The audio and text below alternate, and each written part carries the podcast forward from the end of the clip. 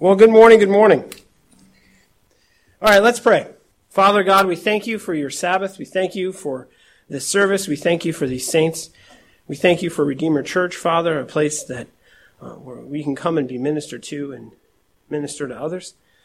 We thank you for our confession of sin. We thank you, Father, for hearing our prayers, for teaching us from your word. We pray, Lord, that your Spirit would be in our midst now, that you would give us understanding, give us eyes of faith. We pray, Father, that you would not spare our idols, that you would burn down our kingdoms, that you would free us from our ghettos, that you would give us a heart for one another and for the loss of this world. We thank you for your Son and his ministry to us now. In whose name we pray, amen. So there isn't really a specific text for today. It's kind of like, we sin, so my text today is the Bible. You start in Genesis, and there's some sin there, and then you kind of go all the way through to the end, and there's more sin all the way through. So you can pretty much pick any verse, and that's what this is about, sin. So the question that I want to pose to you this morning to get our minds around what I'm about to talk about is, have you ever found yourself committing the same horrible sin that you've committed before, that you hate, that you hate, that you know is wrong? Has that ever happened to you? I don't just mean like and I'm not talking about garden variety sins. Yes, you are going to be short-tempered when you're sleepy. Okay, that happens. Love covers a multitude. I'm talking about a specific sin, say gossip, drunkenness, very, very, very distinct sins of pride. Do you ever find yourself committing these sins and then wondering, how did I get here? How did this happen? Why am I still doing this? Yes, thank you, Stephen. Yes, okay, good. There's at least two now. I'll just turn this direction. Okay. We find ourselves. There's actually, I'll just be frank, there was a sin that I was committing on a regular basis. And what I actually started to do after a lot of frustration is actually started keeping track of the circumstances leading up to, day before, day after. And I actually was taking notes on certain things that were occurring before I fell into the sin. And actually, it took about 7 months, and I figured out that there is a series of things that occur leading into this sin. And I was rather taken aback by this. I was very confused by this, and I was very happy about having discovered this. And of course, the first thing where it all started is pride. I think I'm going to lick it this time, right? I think I'm good on this one now. And that is always the first step to falling, when you think that you've kicked its butt this time. So even in telling the story, I'm a little worried sometime this week it's going to happen to me. But I see there's actually a pattern. And when I avoid the things that led to it, I have not committed the sin in a great deal of time. I have, at this particular point in my life, say I'm free of it. Will it possibly happen again? Yes. And part of the thing is I would walk out of the door here and commit the sin like today. I'd do it. My flesh loves the sin. And if God didn't hold me back, I would commit this sin a great deal more often than I do. So understanding that, this is part of the whole process. I am incapable of holding myself back from this. And so I've got to go to someone who can hold me back, someone who's bigger than the sin. And on top of that, there are these liturgical elements to the sin that lead me there almost, like little breadcrumbs. I'm going back to the house with Hansel and Gretel. And this is what I'm going to talk about today, habitual sin. We are creatures of habit. There's no avoiding this. We are liturgical creatures. I use liturgy and habit interchangeably. We come here, we have a call, we sing two songs, we read the word, we sing a song, we have the prayer, we sing, right? It's in a very distinct liturgy. There's a reason for that. God created us to be this way, but also we can't help ourselves from functioning this way. And our whole lives are this way. How many of you sleep on the same side of the bed every day? Right? It's like I don't have to think about it. There are so many things in our lives that are like this, though. Some people, there's studies, there's a colonel that I will quote a great deal next week, who thinks our lives are just a series of habits. They think cultures are actually just a bunch of habits colliding with one another. And it's because, think about if you had to seriously think through all the things you do in a day, who could get through a day? Right? If you had to think about tying your shoes, if you had to think about making pasta, if you had to think about doing laundry, that would, who has the energy for that? I would be dead by lunch. How many of you guys have ever gone to work and not realized, like, you didn't even think about getting there? You're just there. Well, that's because you have something in your brain called a basal ganglia. It's a ridiculous name. I don't know who names these things. This is scientists for you. But there is actually a center in your brain where your habits live. And again, we're going to talk a great deal about this next week, but this is where your habits live. This is why people who have brain damage, say they've had a stroke, or they're struggling to remember their grandkids and that kind of thing, actually can remember how to tie their shoes. Somebody who doesn't remember their wife, but can actually remember how to make pancakes. Like, this is what led them down this path. How does the brain work this way? The one person they were studying, he'd had some kind of degenerative disease, like there was fluid on his brain that was protecting it, but then eventually what it was doing was eating away his brain. But in the center of his brain was his basal ganglia. So the doctors asked him to draw a picture of his house, and he couldn't do it. But then he got up and went, they asked him, which room would you leave, which door would you go out of this living room to get to the bathroom? He's like, I have no idea. 10 minutes later, forgetting having been asked the question even, he gets up and walks out, goes to the bathroom, washes his hand, and comes back. Right? This is how powerful this portion of our brains are. And what I want to talk about this week and next week is renewing your minds. Now, I know we've all heard that before, right? We're renewing our minds. Ligonier is built on this idea because it's a good idea. Renew your minds.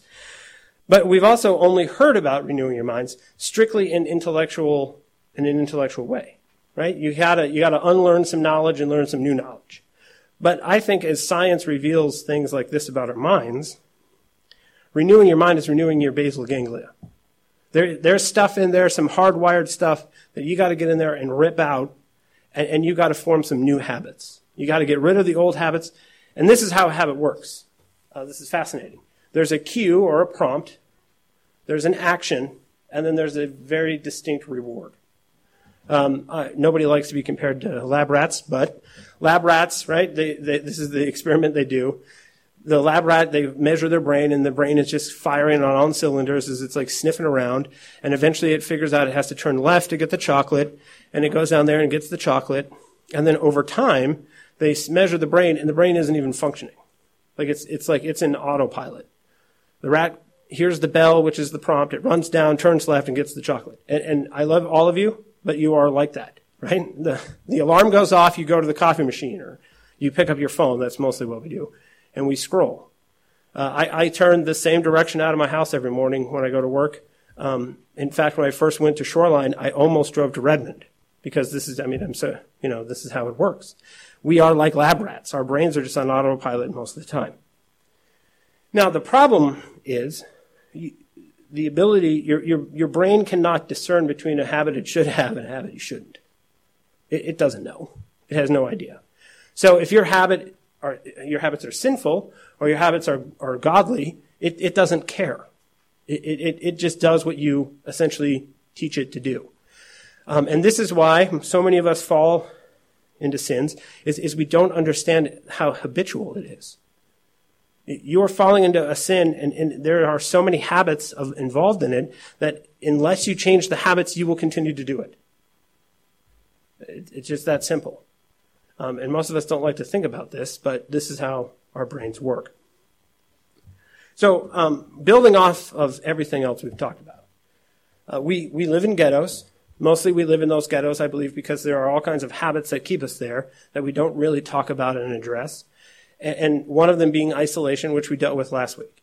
There is no reason for any of us to ever feel alone. Jesus fulfills every relationship need that we have. He's like the 82nd Airborne.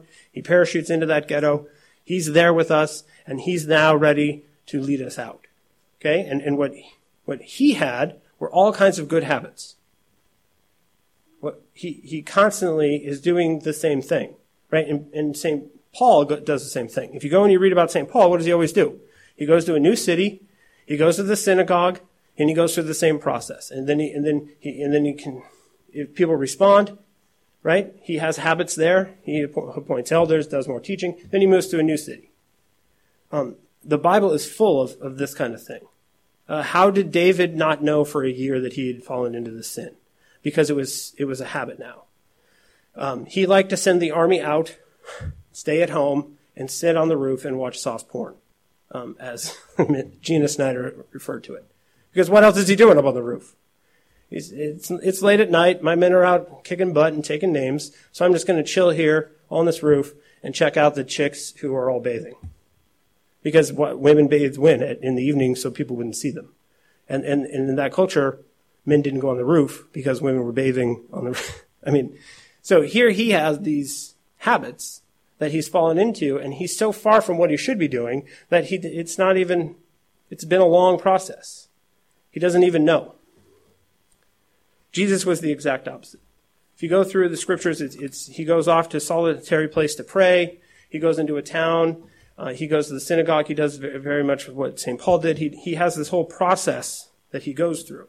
He asks questions. People ask him questions. But he doesn't even answer them. He asks more questions, personal questions. He has this whole process that he goes over again and again with people because he is a creature of habit, like we all are. Now, Jesus is our friend. We're going to back up, focus here for a second. Jesus is our friend. And friends have habits too, don't they? You have a friend. You like to go to a certain place, right? I have a friend, and every time he's in town, which isn't that often, we go eat at the same place. It would be weird if we ate anywhere else at this point. Even though it's only like every year that we're there, they remember us because they're like, oh, it's those two guys who only see each other every year. And I'm sure all of you have those same habits. As couples, you have these habits. As friends, you have these habits. As families, you have these habits. The problem is we're the person.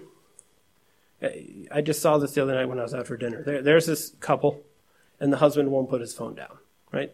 There's wife, she's looking good, they're eating together, and dude's got his phone in his face.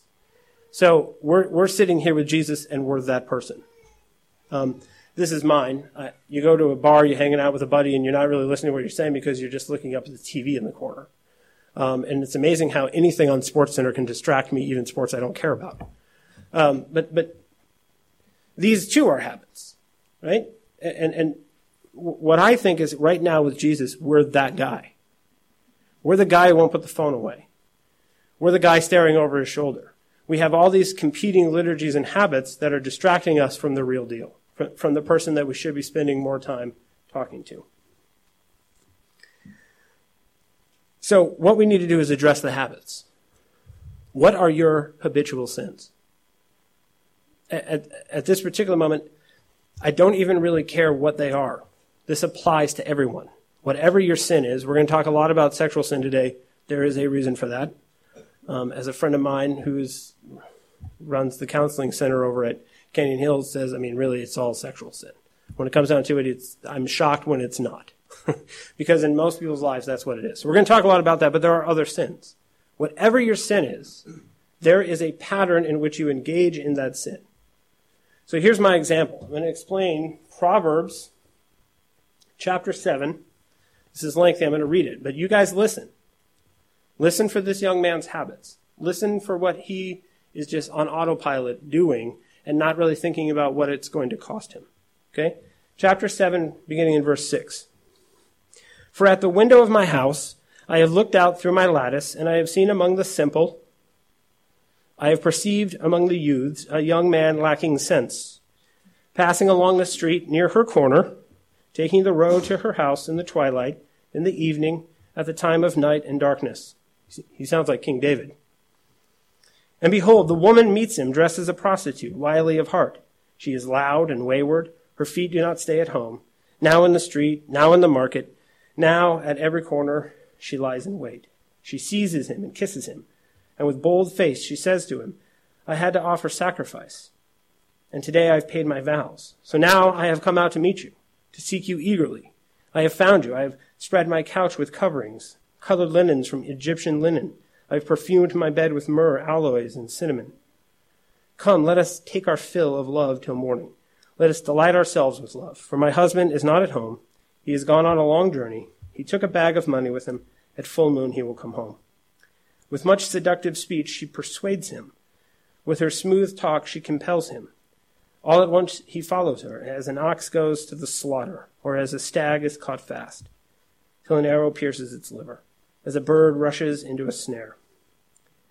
He does not know that it will cost him his life. Now, there's one very important thing I want to address before we get into this foolish young man. And again, you're not a foolish young man, so this doesn't apply to you. Well, no, King David wasn't a foolish young man either, but he had a very similar process to fall into his sin. So don't let the young man who's not wise throw you here. You, in fact, are this guy. But before we get there, let's talk about the prostitute for a moment, because that's what she is. It makes it really important. It really takes the time to point out the fact that she had gone to church that day. So she had gone and she had done her religious thing, and now she's ready to party. and I think that this is something that we need to think about just for a moment as a group of people, because this is something that we're prone to do.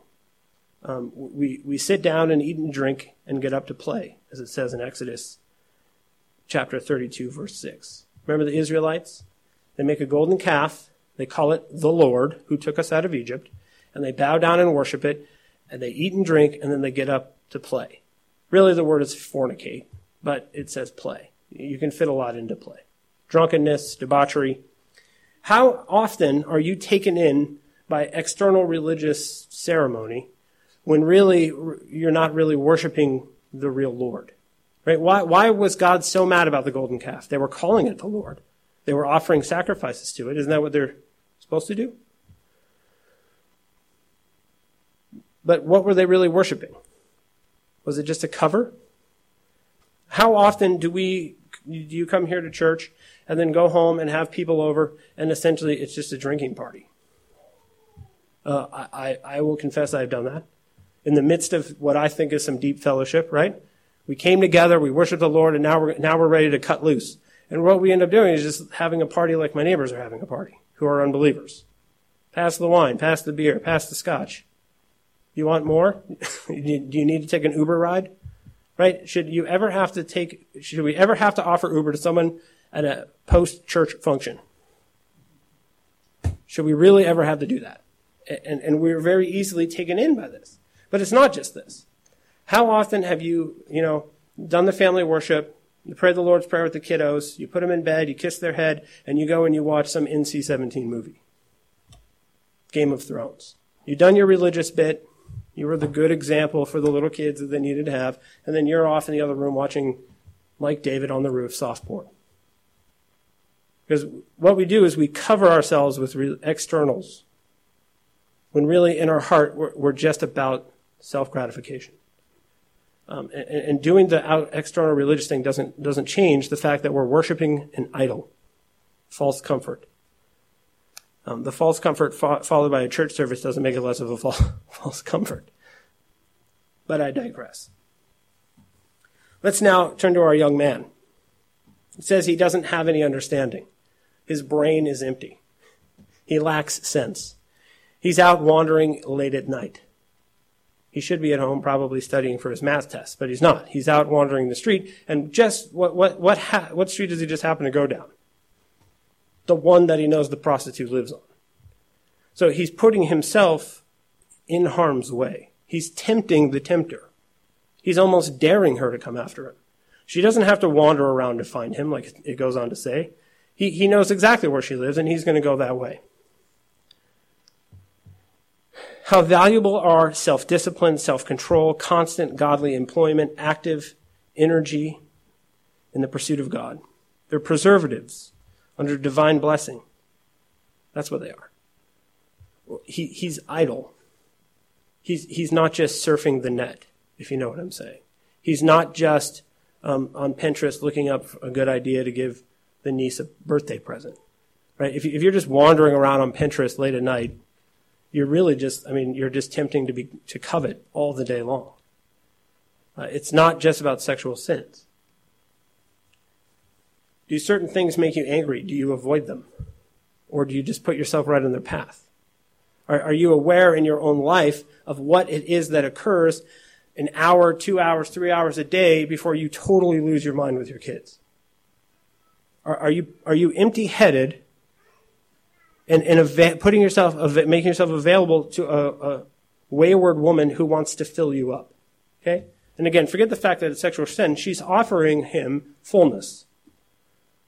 And he's empty, and so he's ready. And I'm sure, a little kissing, fine. Soft bed, okay, cool. But then when it really got down to business, he may have even put up a fight, but what's the fight worth at that point? He gave up like 4 moves ago. Now, this is how sin works. Looking at the unholy thing will lead to touching the unholy thing, which will lead to tasting the unholy thing, which will lead to consuming the unholy thing, and unchecked, the unholy thing will consume you. All he saw was the bait. He never saw the rope, right? The big giant rope, the bait's in the middle, and he's as easy to catch as Wile E. Coyote, this kid. But aren't we all? We never see the bait. You get up in the morning and... this was one guy I was counseling. Don't worry, not in this community, so I can tell the story. But he found it fascinating that on days when he would end up watching porn, it almost always started with a really cute jogger. He eventually had that kind of self-awareness. It starts early in the morning. Something is presented to me that I ought not to think about too long or look at too long, and before I know it, that always happens. So we got into that a little bit, and it turns out that's just the first move. Because Satan never just comes at you. Right? Satan never just puts a gun in your hand and says, hey, kill somebody. Right? That's never how sin is. Sin, you don't just wake up one morning and become a drunk. You don't just wake up one morning 300 pounds overweight. This is never how it works. A happily married person doesn't just decide to have an affair all of a sudden. Right? Think of Job. Does Satan ever come right at him? God works through means. His grace comes to us through bread, through wine, through song, through word, through people. Sin works the same way. Satan, when he's going after Job, he works through what? He works through a false tribe. He works through an earthquake. He works through boils on the skin. And all the while, what he really wants is Job to curse God. But he doesn't just come to him and say, listen, I will kill you right now unless you curse God. That's never, rarely, especially in our culture, how it works. Satan is too smart for that. Satan wants you to look a little here and look a little here. Take this step and that step. A little more, a little more, a little more. And before you know it, you're Wile E. Coyote hanging upside down from the tree wondering how you got here. We don't recognize the bait for bait. 1 Peter 5:8 says, be sober-minded, be watchful. Your adversary, the devil, prowls around like a roaring lion seeking someone to devour. If your habitual sin is gossiping, as soon as someone is going to present information to you that no one else knows, I would be very afraid. If you're a person who struggles with certain sexual sins, right, when you go to the grocery store, only get in line where there are men who are helping you. Now, that seems super pietistic, that seems super puritanical, but this is the kind of thing that we do not think about. We do not take sin seriously. Satan is 1,000 times smarter than anyone in this room. He knows the Bible better than you do. He's been around God longer than you have. He understands him better than you do. He knows exactly how to get you. And you think, here I am again. Same sin as yesterday. Same sin as last week. The same sin that is ruining my marriage, that's ruining my fellowship with other believers, that's ruining my friendship with Jesus Christ. And what we do is we get so upset about that instead of stopping and thinking. Think about it. Think about the sin in your life. Is it pride? Is it anger? Is it lust? Is it overeating, overdrinking? Do you desperately want to quit smoking and you don't know how? This is one I actually know something about. I started smoking when I was 13, non-filtered Camel cigarettes, I might add. And after I became a Christian, I realized I needed to stop doing it. It was my personal conviction to stop doing it. And this is what I learned this lesson long ago. I didn't really realize it, though. Because I would always sit outside of a Starbucks drinking black coffee, smoking cigarettes, and writing really bad poetry in this little book that I had. And I could not stop smoking. And so you know what I had to do is give up coffee. And what's fascinating is my basal ganglia still likes this one, because I can come out. This happened not like 2 years ago, even very recent. I come out of a Starbucks, I'm drinking the black coffee, and there's somebody smoking, and I smell it, and I just dropped the coffee right in a garbage can and left. Because I was like, I will end up at the AMPM buying cigarettes here in like 2 minutes. Because I couldn't taste the coffee here without the smell here of the cigarettes. And I mean, I'm telling you, this sounds intense. I'm accused sometimes of being intense. But everyone laughed. I like that. But if you knew how much sin there was in my life, you would be this intense too. Now, I'm sure all of you aren't quite like that. But we're in ghettos, and we can't get out. And we refuse to look at what's keeping us here. And it's not just that we have this enemy who's smarter than us. There are other habits that we have. The one that I think many of us suffer from, okay, maybe you're a very pristine kind of person. Maybe you're pretty squeaky clean. Maybe this whole section up till now you find theologically interesting but doesn't really apply to you. I have a hard time believing that, but it's possible. But there are other habits, one that I call sins, past, present, and future. Okay? And what I mean by this is that we have all sinned. We have all had sin committed against us. It's not a theory. They have names, they have places, they have dates and times, they have memories. Past sins are real. There are historical facts in our lives. That knowledge is the basis of a lot of ghetto building. Because we have experienced sin and tasted sin's fruit, we want to avoid it. We know sin is still going on, and we like to forego it. Right? It's not just sins in the past. You look around and you see the speck in somebody else's eye, and you're like, I know it's just a speck, but that guy's armed and dangerous. I know what he can do with that speck. I don't want that anywhere near me. I don't want it near my kids. I don't want it near my spouse. And so what I'm going to do is I'm going to keep that on the other side of the ghetto wall. Because we've experienced it. We all know what sin is. We know that it's going on. And what we would like to do, because we assume it's going to happen in the future, is just keep it away from us. It's much easier just to associate with people who are very forgiving, who we have that tacit agreement with, where I'm not going to mention yours if you don't mention mine. Right? This is what spouses are good at. Steve is correct. If you ask your spouse, they will tell you. Now, the question is, why didn't they tell you before you asked? We all got exactly what he meant. It would take our spouse about 0.37 seconds to tell us what the sin is. The problem that we have is we spend so much time with just them, and they never say anything unless we ask. And that's dangerous ground. That's a whole habit that we have in marriage that is very dangerous. Now, I have some examples. Tell me if any of these sound familiar. This gal in the foyer interrupted me constantly. She wouldn't stop talking about herself. She never asked me one single question about myself. And I can handle that for a few minutes on Sunday, but I'm not taking that out to lunch. I'm not taking that show on the road. I will just do my due diligence here, have a brief conversation, and I'm out. This one is actually me. I did this to somebody. Dude borrowed 2 movies last time he was here, and I haven't seen them in 2 years. I haven't been back to your house in 2 years, but still, I did borrow them. And what's funny about this is I can't believe Dean ever loans me anything, because he actually gave me something for so long that he, when he was over at my house, he asked to borrow it because he didn't realize it was his.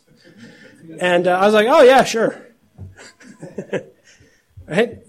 But we've all had that guy. You loan a book to him, you never get it back. They spill wine on the carpet. Their kids break your kids' toys that they just got for Christmas. And so you're like, okay, I will have families with kids over, not that family. Because we've experienced that. That's frustrating, isn't it? I have actually had my kids' toys broken that they just got for Christmas, and that's frustrating. And I understand personally why you would use that to have some distance. Now, you guys have all had me over. So, I mean, there's tons we could say about that, but we won't. Just think of some times. But this is what we get into. You get into close contact with people. It's not a Thomas Kinkade painting. It's not this cozy, comfy spot down by the river where the snow is falling just right. Real fellowship, real community is painful. As I said last week, Jesus' hands and feet, that's us. We're his hands and feet. And they were pierced. So does, we all want his life now where he's sitting at the right hand of the Father and he doesn't have to do too much. We don't want his life when he was alive. We want his life now. Right? We'll be your hands and feet now. They're resting. We're down with that plan. But the hands and feet that were walking around, that were pierced, that sounds unpleasant. And so we keep people away. I mean, I have more examples, right? That family that you have to have over, it's like you got to drive to a Wyoming, farm to find all of the right ingredients to make food for them because you don't even understand what they eat. It's like, how do you afford to live that way? No wonder they have to drop ship food in from out of state from some organic farm because, who has time for that? And what, so then what people do is what I'm going to do? I'm going to hang out with people who like MSG because they're easier going.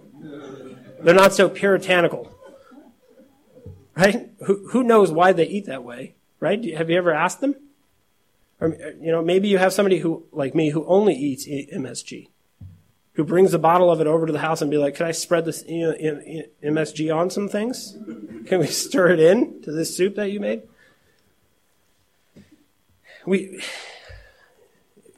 Relationships are hard on egos and hard on carpets, and that is enough to keep people away.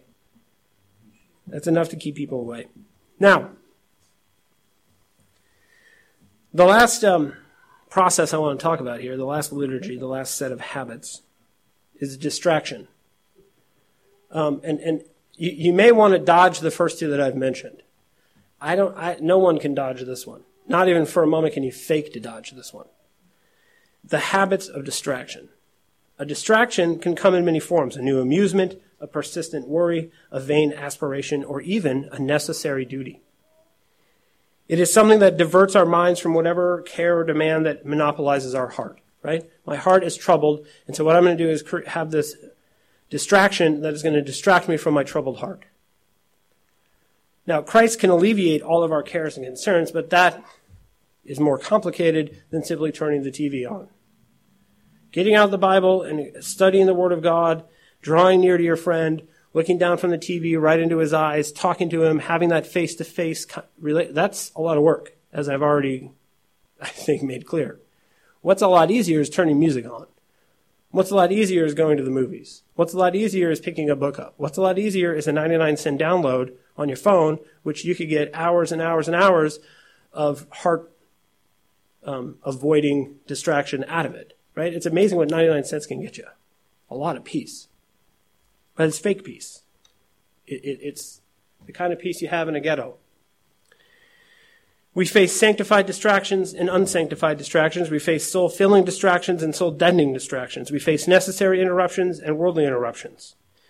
We worry about being an interruption, so many of us don't really cry out to one another. We don't really get involved in one another because everyone is so busy. I don't want to distract them. I've heard that a lot, and that sounds very noble. I think if you went a little deeper, there'd be more there. But not wanting to be a distraction to people sounds great, but it's just an excuse. We prefer interruptions that please us and are annoyed by interruptions that require something of us. Here's an example. A child's cry in the middle of the night is one distraction we do not find to be too pleasant. But in the middle of the day when you hear the box thump on the doorstep and you're in the middle of whatever, that's a very good distraction.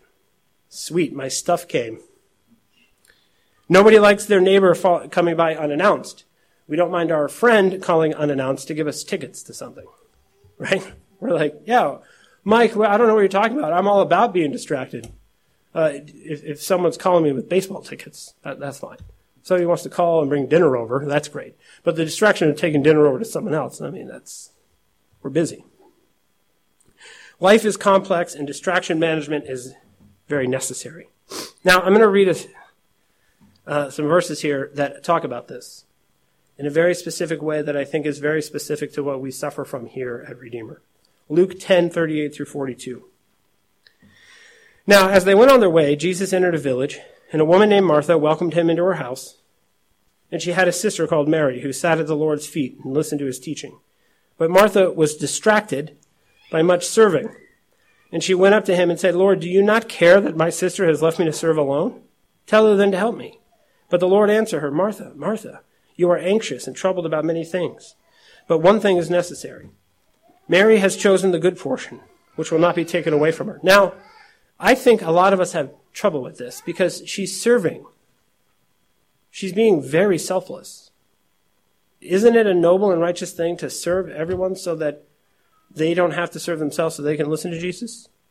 She's taken a lawful thing. She's taken something that's glorious, something that's godlike, and she's actually made it an idol. She's using something she ought to do as a distraction from what she should do because of when she's doing it. Now, this might actually be very difficult for us to understand, but I just want you to go here with me for a moment.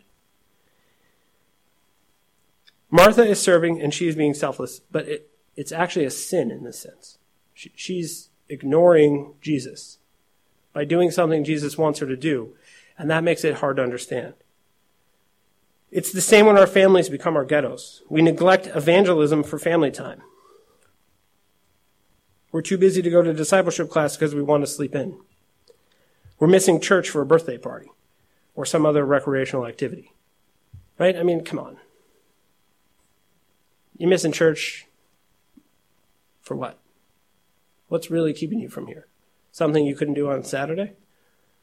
Well, Sunday was the only time we could get everyone together. Do it next week then. But that sounds very legalistic, doesn't it? I mean, there's a lot of people not here today, and do I think they're sinning? Actually, no. I mean, family vacations and stuff, that's one thing. We go on a family vacation. Typically, it's very hard to find a church. Sometimes, too, even though I don't always should make this argument, it's nice just to stay home. I get that. I understand that. But if you're habitually missing church because there's something going on that you could have done on a different day, that's iffy. I would really pray about that and think about that. Because you're doing something that's lawful, say, a birthday party. Nobody says birthday parties are unlawful. You're prioritizing it over something, though, and that's creating problems. How would we all feel about a husband who neglects his children and his wife because he's so busy doing ministry? We would all raise up, you know, right? We'd have a problem with that. But what about the guy who avoids evangelism and discipleship with other people because he spends all of his time with his wife and his family? I would say that person is sinning. The fact that we're all uncomfortable with what I just said, I think reveals a lot about what we have going on. You're so busy with your family, you have no time to be discipled, to engage in discipleship in any way, shape, or form, to go to prayer meetings, to go to this or to go to that. And like I was saying last week, Dean teaches a sermon on prayer. Suddenly prayer meetings, it's up by 15 people. The following week, we haven't quite worked that habit into our hand. By the next month, it's back down to 4. Okay, doing something lawful, prioritizing it over something that is more necessary, is a problem.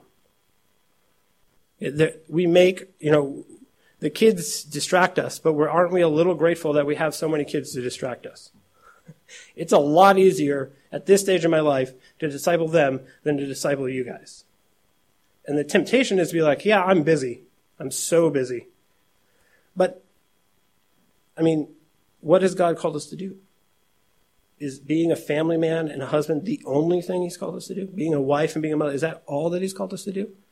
We don't like imbalance in one direction, but we're okay with it in another direction. But it's, you know, recreation. That's the one we usually attack, so I'll punch that one around for a few moments. Do you know that the average American spends 70 hours a month watching television? This is irony right here. It actually takes 70 hours to read the Bible. Talk about this Satan understanding more than we do. Funny enough, to say you're a big fan of the Seahawks, and they, on average, go to 2 playoff games. That season, if you're just following them, is also 70 hours. I'm guessing if you look into some things, it's amazing how many time wasters we have, some distractions we have that equal 70 hours.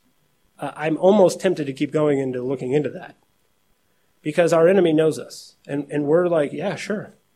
Distract me, baby.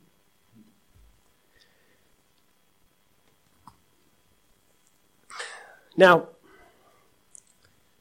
I'm going to quote Blaise Pascal. He is a 17th century theologian.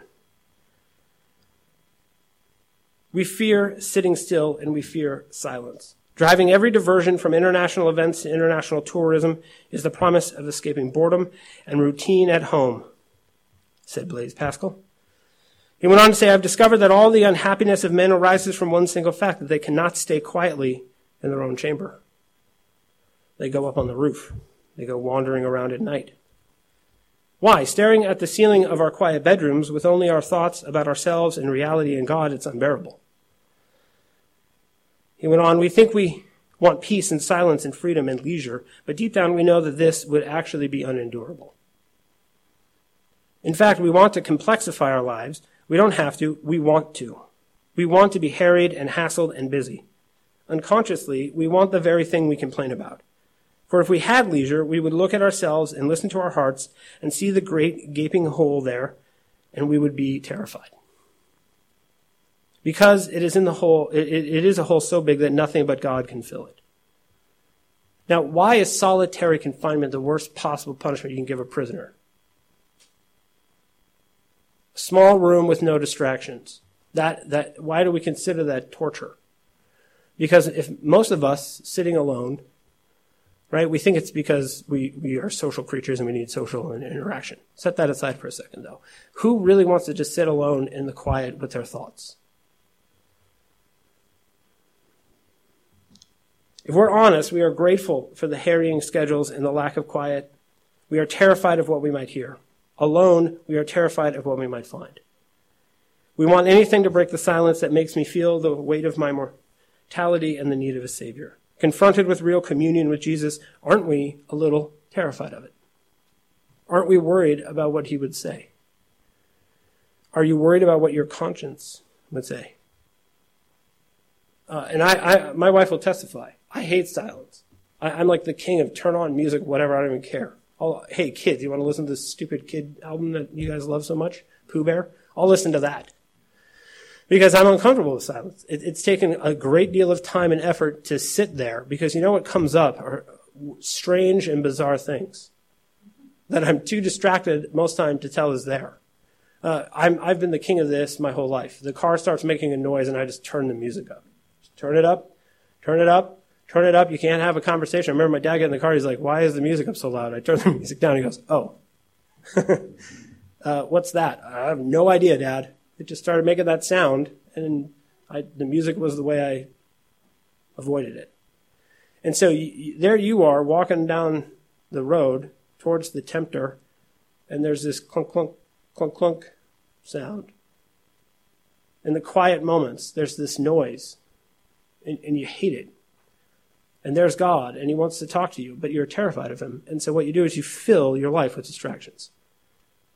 We think, oh, if we just had more time, if we just had fewer things to do. No, we love having so much to do. We just pack that schedule out. So this is what next week is all about. I want us to be able to sit down and in the silence and listen. I want us to be able to read the Word of God, pray to him, and sit there and hear what he has to say to us. Because when you do that, all of this ghetto building, all of this loneliness, all of this overburden, all of this stuff that you have, that is just weighing you down, and you're just running from distraction to distraction to avoid it, all of it will be taken care of. We need to cancel some stuff. We need to shut some things off. We need to put some things down. Don't just do something, sit there. Martha, it's time to put everything else aside. Jesus is here. He's here. Come and sit at his feet and listen. That's what next week is about. Because unless we do that, we are never leaving these ghettos. We're never going to do it. Amen. Father, we thank you so much for your word.